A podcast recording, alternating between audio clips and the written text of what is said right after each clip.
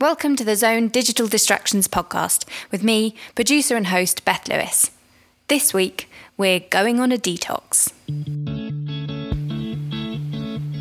Rarely a week goes by without an article or study being published detailing the extent of our obsession with the internet and mobile technology. And this week was no exception. Just yesterday, Ofcom's annual communications market report revealed that UK adults spend an average of 25 hours a week online, with 1 in 10 of us accessing the internet more than 50 times a day. A whopping 41% of the 2,050 adults and 500 teenagers surveyed said they spent more time online than they intended. We're going to bed later. We're neglecting chores, friends, family, we're knocking into people in the street because we're too preoccupied catching a squirtle to look where we're going. According to the study, a quarter of us prefer to text someone in the same room as us rather than just speak to them. We're hooked. And, it seems, we're worried about it. A third of people surveyed for the report had undergone a digital detox last year, taking themselves offline for anywhere up to a month in an effort to better manage our new always on state. And recently, we at Zone decided to do the same. Due to the nature of our jobs, it was unrealistic to take ourselves completely offline. So we simplified things 24 hours without your phone. The challenge date was set, posters designed, emails sent out. It was going to be voluntary and it was going to be huge. At least that was the plan only 15 of 172 people across our UK offices decided to take part. And of those, only 8 managed to make it through the full 24 hours without cheating. The main reason given for not taking part? I can be bothered. I just want my phone. Just uh, felt like a bit of effort, unnecessary effort that I was not willing to do. I mean, I do also have the the thing about you know, I might have a, need an urgent call from my wife or something to do with the kids. But it was mainly couldn't be bothered. Okay, so Zone's resident curmudgeon, Silky and Ross, simply couldn't be bothered, which is understandable. Why deny yourself such a useful and necessary device arbitrarily? In our own small survey, we found the significant majority of people who decided not to take part mentioned utility time and time again. How would I wake up in the morning? How would I know where I was going or get home at night? Practical problems were reeled off in abundance, and none more articulately or comprehensively than from account director Kelly Dunlop. My life is run with my phone. So obviously, there's the usual things like texting and WhatsApp and yeah. using Twitter. Um, but I actually, my house is controlled by my phone. So when it comes time to sort of turn the lights on tonight, I would do that with my phone. And so tonight, for example, I'm out at a friend's for dinner. So about nine o'clock, I will turn the lights on for my puppy, who's still in the house by herself. my partner's trying to make us live in the future. I'm a little bit slow to do it, but from a handiness point of view, I can also turn the heating up on the bus on the way home, which is less relevant for summer. Um, but likewise, when I leave my friends tonight for dinner, I will get an Uber home, and there's no way I could find my way to her house after work without my phone. So the idea of a digital detox for me, when I think something's not that toxic, I don't know why I'd deprive myself of it. So far, so practical. But then. It does live next to my bed, and it is the thing that I look up. You know, when it's 2 a.m., you're like, oh shit, I'm still not asleep. I do then just go to Twitter because I may as well distract myself. So there's some unhealthiness with my habits, but just to go fully without it for 24 hours, wouldn't do it. I'm already trying to deprive myself of cake. Every minute even those long past midnight, are opportunities to consume information. Admittedly, Kelly might be a little bit more dedicated to her phone than most. Back to her discussing her and her partner's mutual love. Yeah, he's as bad as I am. He's a web developer and he lives on it. Um, I think when were quite early on in our relationship, I jokingly said to him, I'll probably never love you as much as I love my phone. And he said, That's okay, I think I might feel the same way. Now, you might not be quite as smitten as they are, but from our internal survey, only two out of 13 people felt positively about being without their phone. The others described it in far more negative terms. They said it made them feel detached, anxious, tired, uncomfortable, even panicky. The idea of not being contactable of being out of the loop is clearly an uncomfortable, even disastrous place to be. Here's senior writer Helen Burrows.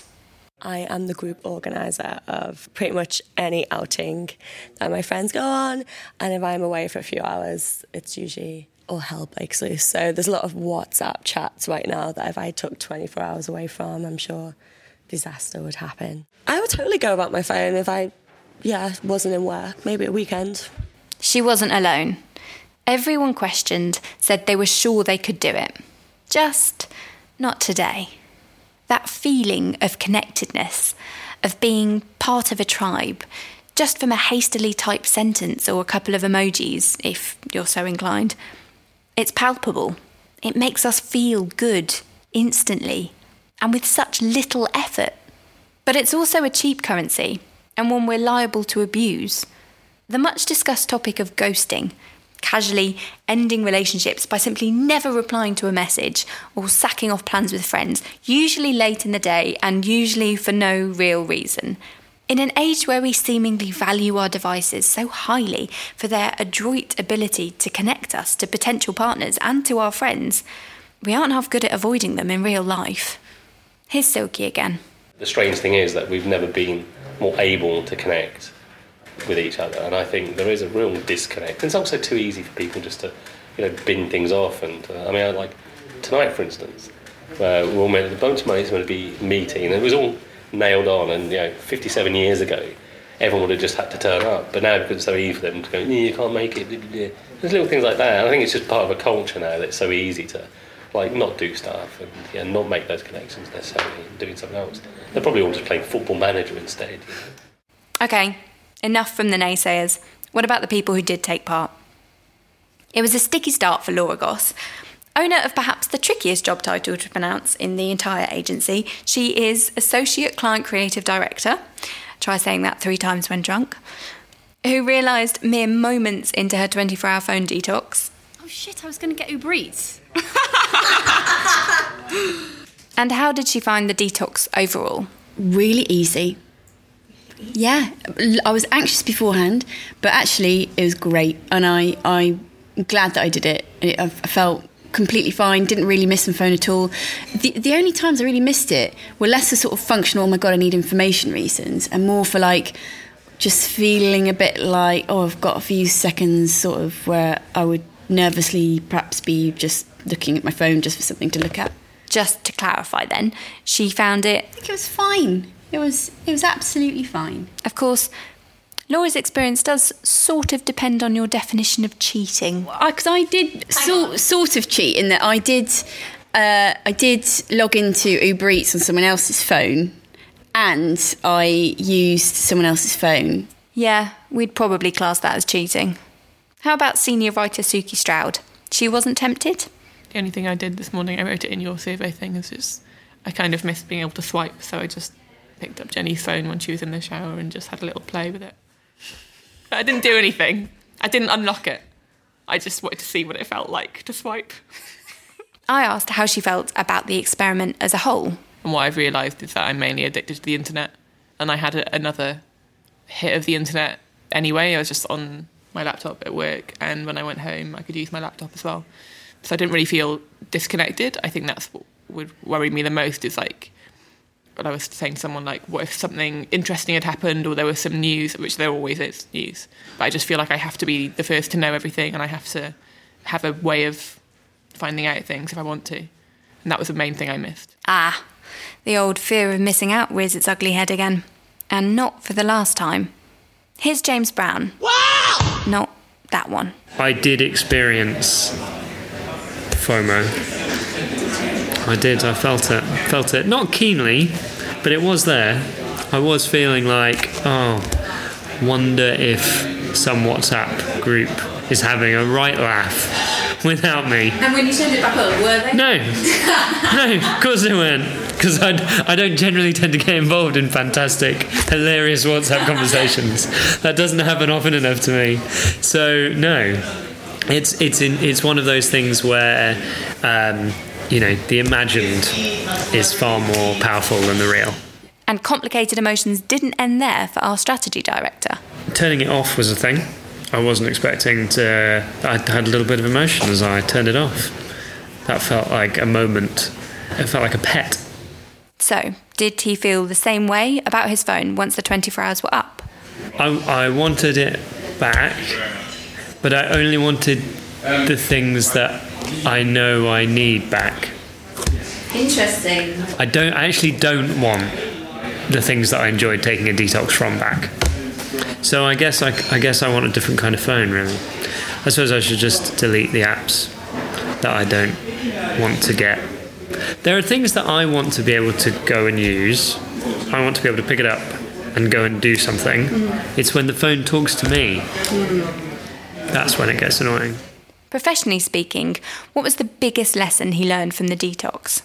downtime is powerful right like the, the if a brand can be there in those moments of downtime you know a, the commute period is an extremely powerful period of time in people's days whether that's in the car driving from salford into town or whether that's from greenwich to king's cross um, that is a that is a space where we all uh, have a bit of time to ourselves uh, even when we're surrounded by other people. And for a brand to be part of that space, that's the time in our lives that I don't think many brands are thinking about. And in those moments, the phone feels by far the least obtrusive way for the consumer to be accessed. James again. I had my laptop open this morning while I ate my yogurt and breakfast. And, and, that, and that feels far more, oh, technology has interrupted my usual morning chat with my wife than just having my phone on me. Overall, I asked if his personal response to the experiment had surprised him. Is this an inexorable step towards total communication with all people constantly? Or is this just a temporary blip and we'll go back to being a bit less connected from everyone in the near future? Other people, including brands. I had a chat with Zone's Chief Executive Officer, John Davey, and Chief Strategy Officer, Jonathan Simmons, about how we'll be communicating with brands in the future. But first, I asked Jonathan what he thought about all the social anxiety surrounding digital and its representation in the media. I just find this need for media to put it in very black or white extreme terms as ridiculous. It's there. We have we ne- we can't turn the clock back. So we just have to figure out how to go forward and, and, and I think that generally it will people will find what's what's good for them, what's happy for them and I'm not going to judge them based on whether they spend 11 hours a day on a phone or 1 hour on a phone. I think you have to trust people, and eventually it will find its place in our society in the same way that TVs have found their place in our society, or junk food has found its place in our society. And in some cases, like junk food, there will be people that become addicted or don't know how to manage their own uh, usage of it, and that and that will get managed by society. We're a digital agency, so we might be expected to have a brand side view on this. Over to John. I think to, to take a, a, a live example from uh, some work that we've been um, doing recently, if you look at the, the uh, mobile app we've built for Persil, the Persil brand's about dirt is good. It's about getting kids out outside, getting dirty, exploring, enjoying, learning from the natural world. Um, we were able to use mobile and the fact that uh, mobile penetration is incredibly um, uh, pretty much universal amongst their target audience as a way of delivering content to parents to help them get outside with their kids and inspire them to do things to do.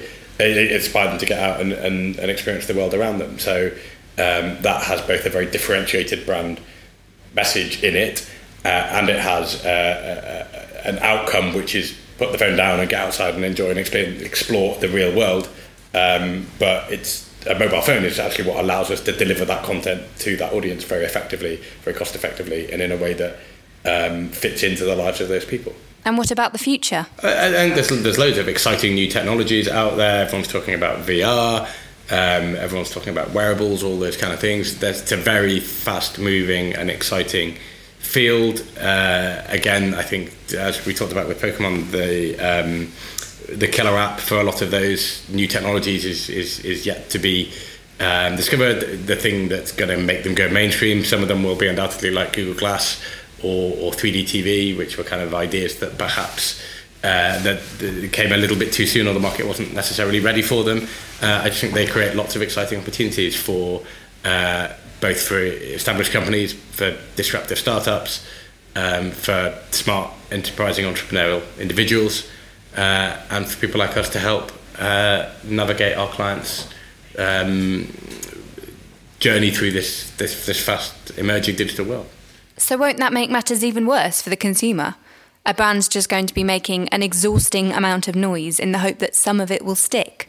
Um, uh, for, for me, uh, yeah, the point is that brands have always engaged in incessant and meaningless communications. It just used to be called advertising. So most um, of the stuff that brands put out there in the world is annoying, interruptive, uh, poorly thought through, badly executed, um, and and at best sort of you know. Uh, just about kind of cuts through and, and, and resonates in the minds of consumers the fact that there are now more platforms and more channels available to do that is is kind of uh, irrelevant. It's just a, it's just a fact. It's just a, a fact of life in the digital world that we're in. But at least we could switch channels when the ads were on before. It's much harder to avoid these days, surely.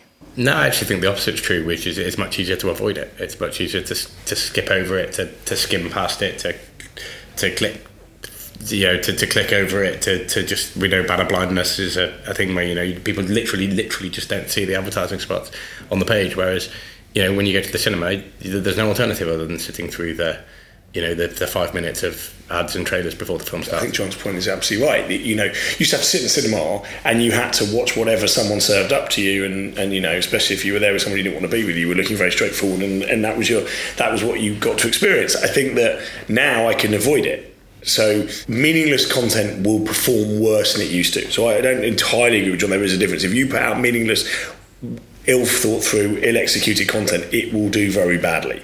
Whereas before you could buy yourself a 30 second slot at News at 10 and you would get some savings from just being on the television for 30 seconds. Well, and, and, and, also, I think there's, there's just a sort of reality check here, isn't it? Which was who do you think's paying for the, the amazing technology and the servers and the infrastructure that make it possible for you to see your friends on holiday in real time in super slow mo video as their kids jump into the swimming pool, and that that's a service that's provided to you completely free of charge.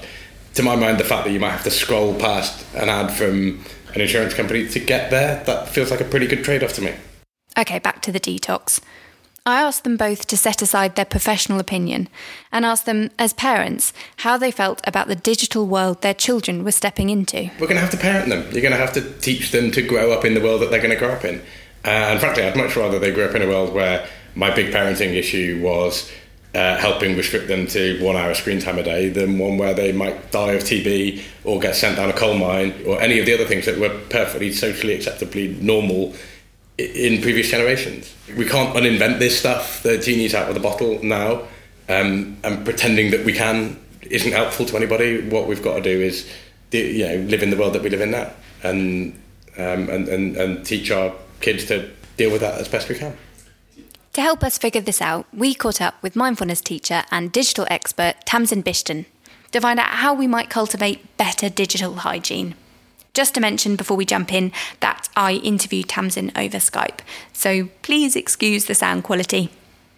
She began by explaining just what mindfulness was. The heart of mindfulness is being present in the present moment, however it is, and seeing it as it is, and valuing this moment not worrying about stuff that's happened in the past and regrets and if only it could have been like this and oh I should have done it that way and not projecting into the future all these what ifs. Tamsin went on to discuss our often unconscious habit of checking in on our phones, especially in relation to social media platforms, and how it might be interrupting our ability to be in the moment.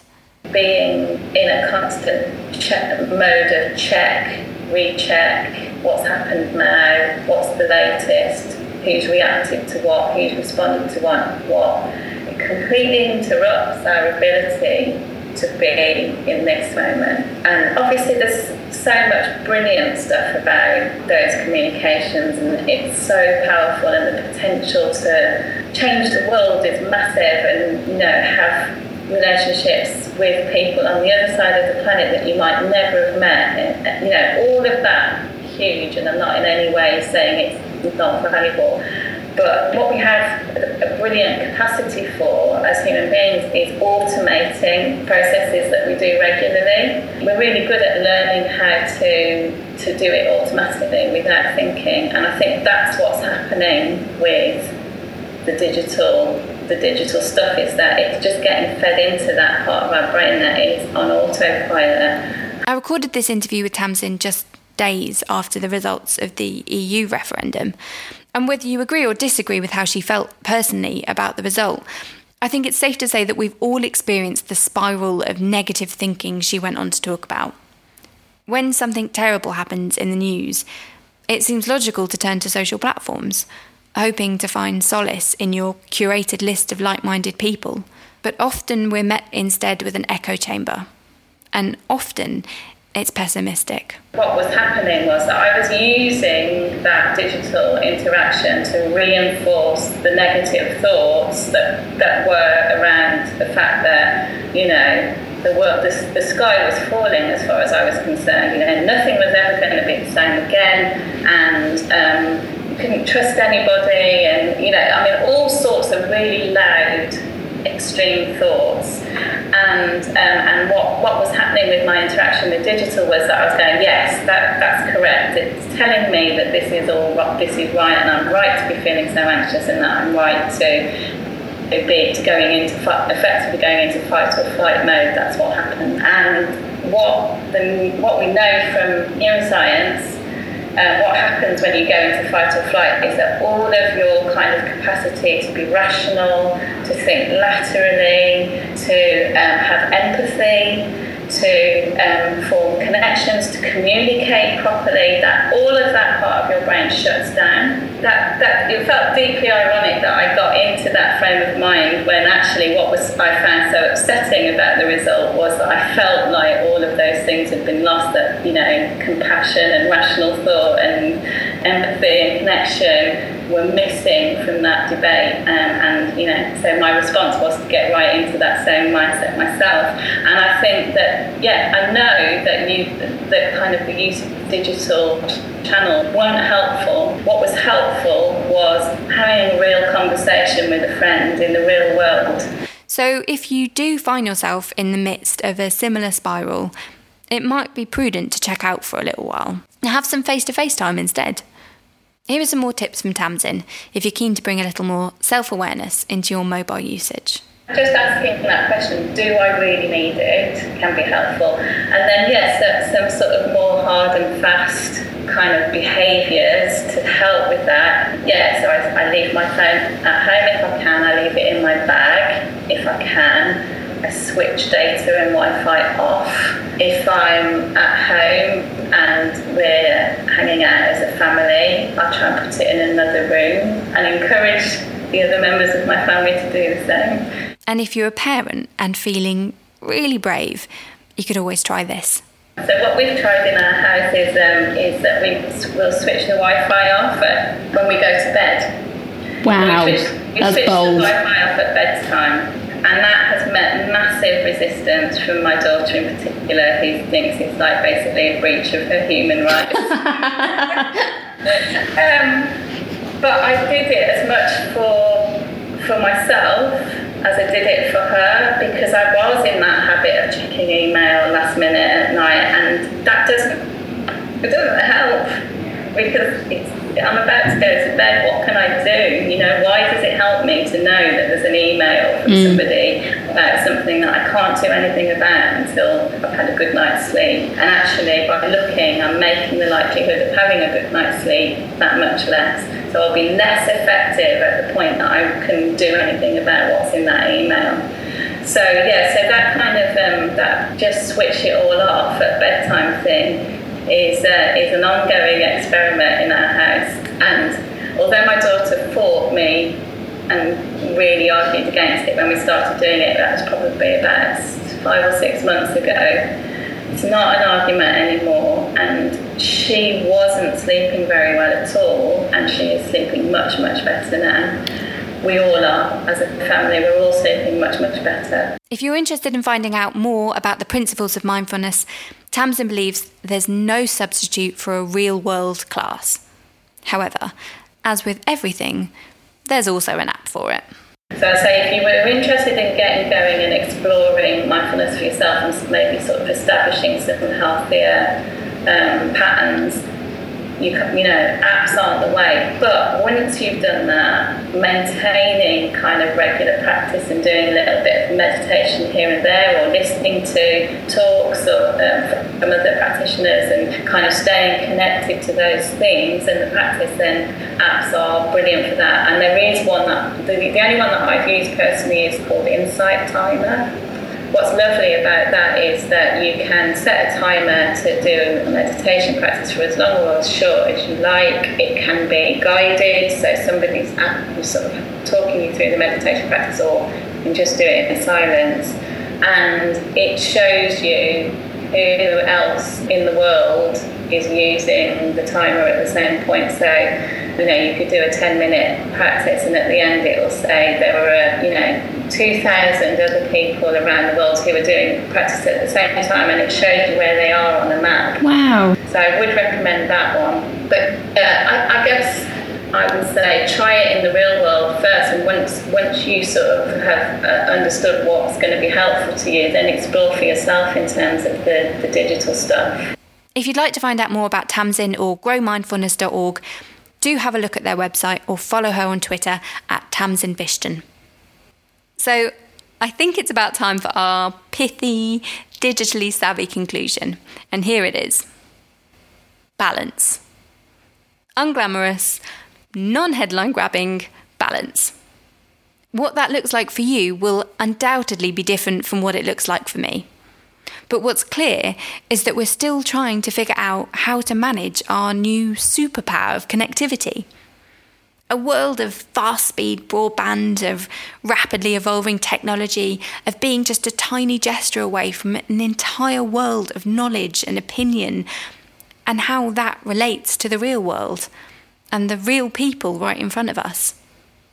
If you feel you need to take a break, as an estimated 15 million of us in the UK do, then do so. I, for one, couldn't quite believe how quiet and calm the world around me was once I'd unplugged. But if you do switch off for a bit, take a little advice from our financial controller, Nick, and for goodness sake, tell your dad beforehand. I have missed quite a lot of calls, I think, and my dad is worried he's ringing my wife. I should have told him about this. Um, yeah, I'm really happy that it's ending. I hope you enjoyed the Zone Digital Distractions podcast. If you did, don't forget to subscribe and share. Until next time.